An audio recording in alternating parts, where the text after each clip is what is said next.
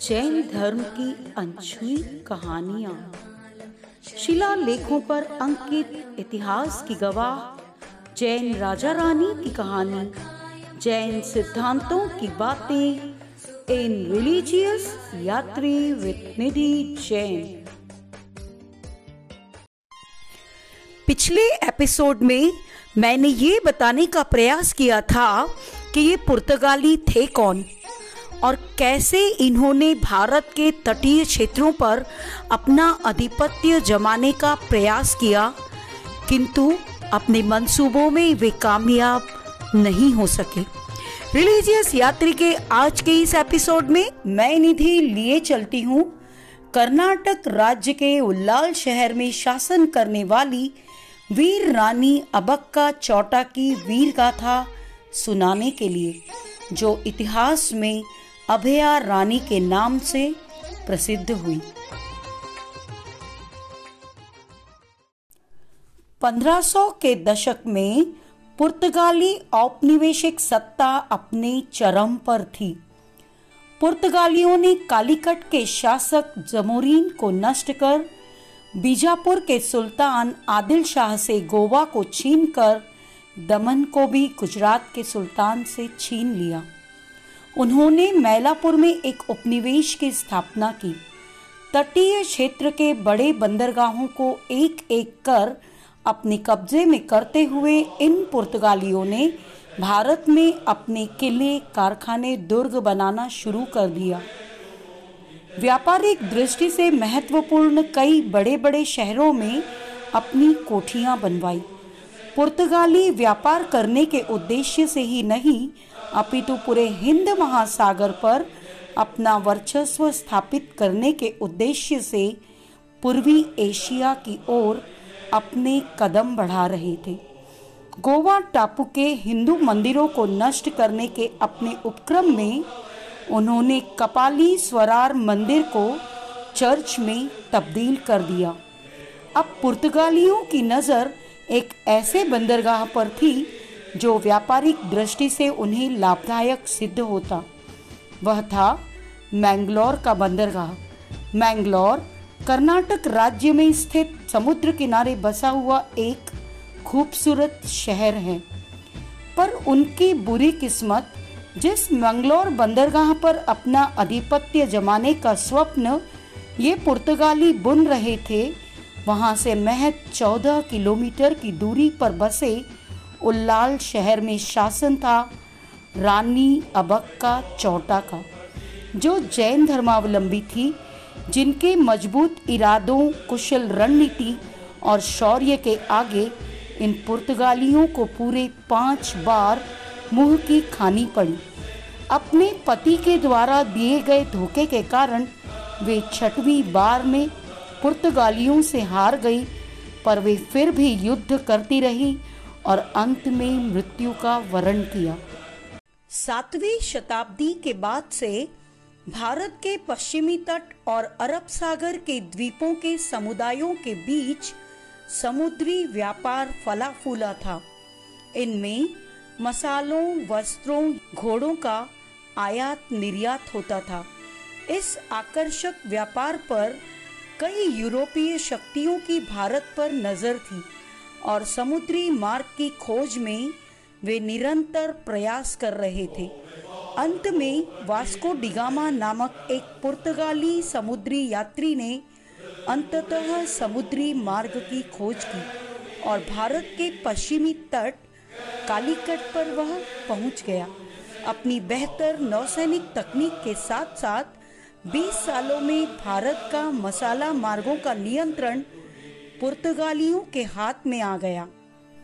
हिंद महासागर, जो अब तक भारतीय, अरब, फारसी, अफ्रीकी जहाज़ों के लिए मुक्त व्यापार क्षेत्र था, अब पुर्तगालियों को भुगतान किए बिना आगे जाना संभव न था। 1525 में पुर्तगालियों ने दक्षिण कन्नड़ के तट पर हमला किया और मैंगलोर के बंदरगाह को तबाह कर दिया। उनका अगला लक्ष्य उल्लाल था, जो एक संपन्न बंदरगाह शहर था, जो पश्चिमी घाट की हरी भरी चोटियों और अरब सागर के नीले पानी के बीच बसा हुआ था। प्राचीन काल में मसालों और वस्त्रों के निर्यात के लिए यह महत्वपूर्ण बंदरगाह था। उल्लाल चौटा राजा तिरुमला राय तृतीय की राजधानी थी। विजयनगर राज्य के सामंत चौरूप जैन राजा थे, जो मूल रूप से बारहवीं शताब्दी में गुजरात से पलायन करके तुलु, तमिलनाडु के तटीय दक्षिण कन्नड़ में बस गए थे। उनका मुख्य केंद्र मूड़बिद्री था, जिसे दक्षिण का जैन काशी कहा जाता है। क्योंकि मूड़बिद्री सुंदर जैन मंदिरों के साथ एक सांस्कृतिक केंद्र था। अबक्का का जन्म उल्लाल के चौटा राजघराने में हुआ। चौटा वंश मातृवंशीय परंपरा का पालन करता था। ज़ाहिर है कि मातृवंशीय परंपरा एक ऐसी सामाजिक व्यवस्था थी जिसमें परिवार की स्त्रियों का ओहदा प्रमुख होता था और संपत्ति व शासन का हक बेटों के बजाय बेटियों को दिया जाता था। इसी परंपरा के मुताबिक अबक्का के मामा तिरुमला राय ने 1525 में अबक्का को उल्लाल की रानी का ताज पहनाकर सिंहासन पर आसीन किया। तिरुमला राय ने अबक्का को बचपन में ही युद्ध और सैन्य रणनीति के विभिन्न पहलुओं में प्रशिक्षित किया। वे उत्कृष्ट धनुर्धर और तलवारबाज बनी। अग्निबाण चलाने वाली भी वे आखिरी भारतीय वीरांगना थी। उनकी वीरता के कारण उन्हें अभया रानी कहा जाता था। रानी अबक्का के मामा तिरुमला राय ने उनका विवाह मैंगलोर की बंगा रियासत के राजा लक्ष्मप्पा अरसा बंगराय द्वितीय से करवा दिया। पर यह विवाह लंबे समय तक नहीं चला और अबक्का वापस उल्लाल लौट आई। रानी अबक्का ने अपने पति के सारे जेवर लौटा दिए, जिससे लक्ष्मप्पा के अहंकार को चोट लगी। वे अपना अपमान बर्दाश्त नहीं कर सके और रानी अबक्का से बदला लेने के लिए उचित अवसर की तलाश करने लगे। उनका यह कदम ही रानी की मृत्यु का कारण बना। धर्म व संप्रदाय को आड़े न आने देते हुए रानी अबक्का ने स्थानीय राजाओं के साथ संधि की। जबकि वे जैन रानी थी, वे हिंदू धर्म का भी उतना ही सम्मान करती थी। वे शिव भक्त भी थी। उनकी सेना में सब धर्म संप्रदाय के सैनिक थे, जिनका वे समान रूप से सम्मान करती थी। उनकी सेना में मछुआरों का एक दल था, जिससे उन्हें नौसैनिक युद्ध में मदद मिलती थी। वे रात्रि में घोड़े पर सवार होकर अपने शहर का निरीक्षण करती और ये जानने का प्रयास करती कि कहीं कोई अन्याय तो नहीं हो रहा। उन्हें साधारण वस्त्र धारण करना बहुत पसंद था। अपने मृदु स्वभाव, साधारण रहन सहन पर अपने न्यायप्रिय प्रशासन के कारण वे प्रजा की प्रशंसा का पात्र थी। युद्ध कौशल और कुशल रणनीति की धारिणी रानी अबक्का के ये गुण ही उन्हें पुर्तगालियों से जीत दिलाने में मदद करते थे। अपने अग्निबाण से पुर्तगालियों के जहाज़ में आग लगाकर पुर्तगालियों को अपनी बहादुरी और युद्ध कौशल का परिचय वे बहुत पहले ही दे चुकी थी। उल्लाल बंदरगाह पुर्तगालियों की आँखों में खटकने लगा था। वे किसी भी तरह रानी अबक्का से इस बंदरगाह को हासिल करना चाहते थे। उन्होंने सन 1525 में पहली बार उल्लाल पर हमला किया। कुछ नाव और सैनिक लश्कर के साथ रानी को कब्जे में लेकर गोवा लाने का मंसूबा लेकर पुर्तगाली उल्लाल पहुँचे। किंतु वह नाव कभी नहीं लौटी। वे हार गए और लौट गए। रानी अबक्का को अबला और कमज़ोर समझना ही पुर्तगालियों की भूल थी।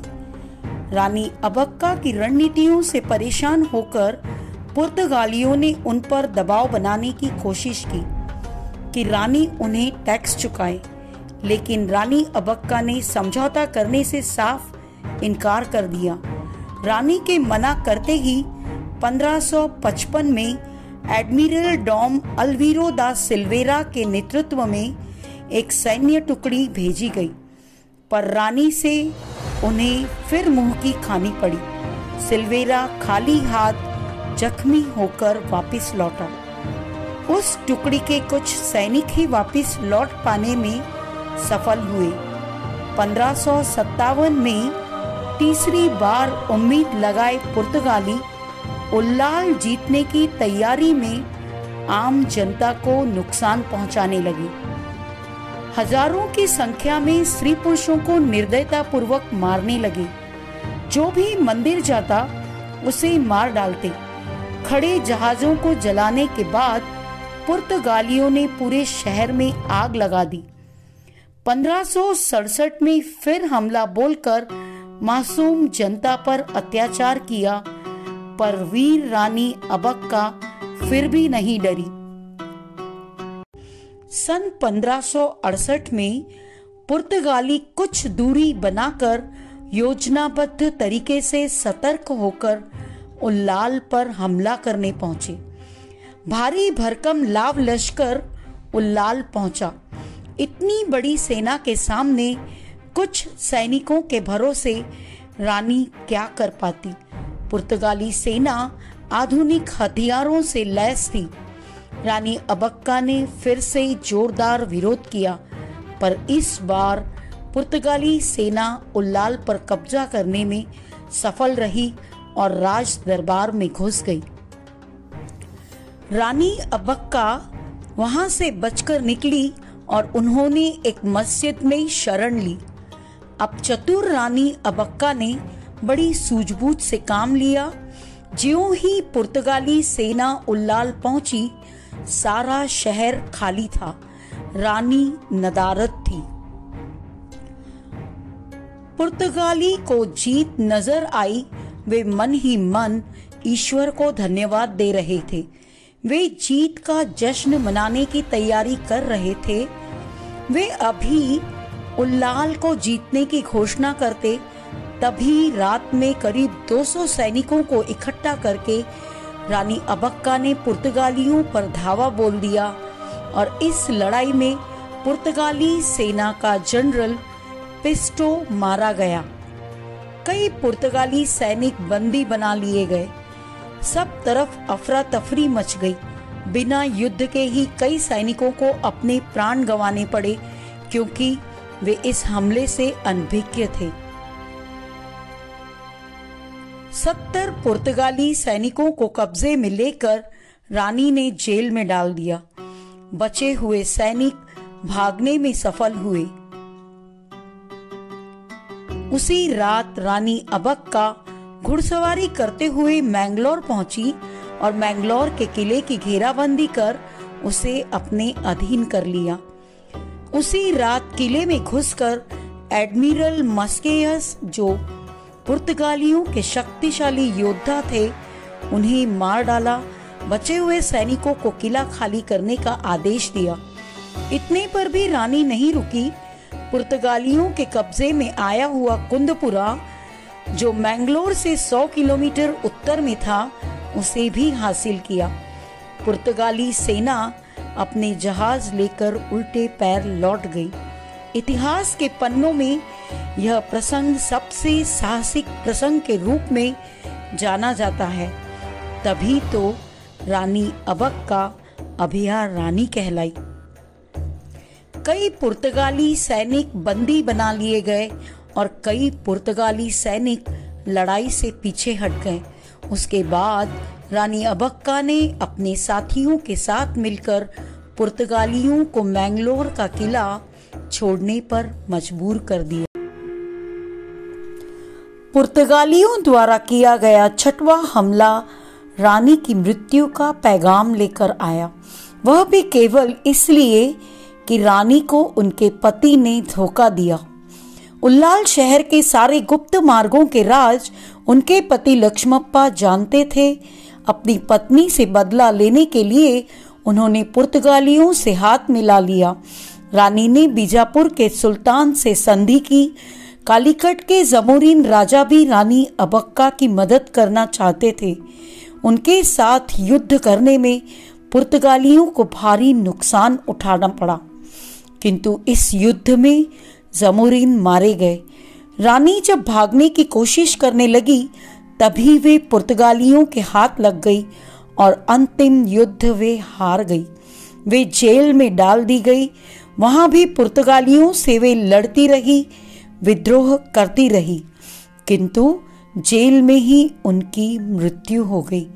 आज भी मैंगलोर वासी अपनी प्रिय रानी की याद में वीर रानी अबक का उत्सव मनाते हैं।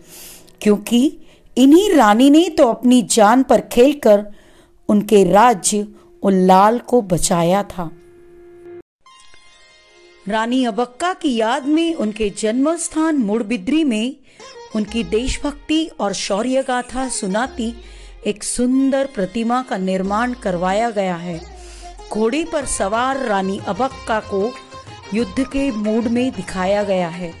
हिंदुस्तान शिपयार्ड लिमिटेड में निर्मित पाँच तटवर्ती गश्ती जहाजों की एक श्रृंखला का पहला नाम अबक्का महादेवी के नाम पर है, जो इस समय चेन्नई में स्थित है।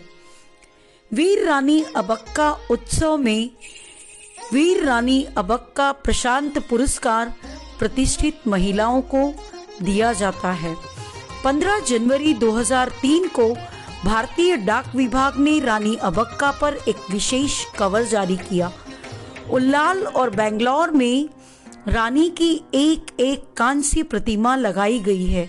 अमर चित्रकथा ने रानी अबक्का नामक एक पुस्तक प्रकाशित की। कर्नाटक में राज्य की राजधानी में सड़क का नाम रानी अबक्का देवी रोड रखने की बात कही गई है। रानी अबक्का आज भी लोक कथाओं का एक हिस्सा है। रानी की कहानी को लोकगीतों और तटीय कर्नाटक के लोकप्रिय लोक रंगमंच यक्षगान के माध्यम से पीढ़ी दर पीढ़ी कहा सुना जाता है। एक स्थानीय अनुष्ठान नृत्य डीवा कोला में अबक्का रानी के कर्मों को याद किया जाता है। बंटवाल नामक स्थान जो बैंगलोर से 30 किलोमीटर की दूरी पर स्थित है, वहाँ एक इतिहास के शिक्षक तुकाराम पुजारी ने उल्लाल रानी अबक्का पर एक संग्रहालय का निर्माण करवाया है।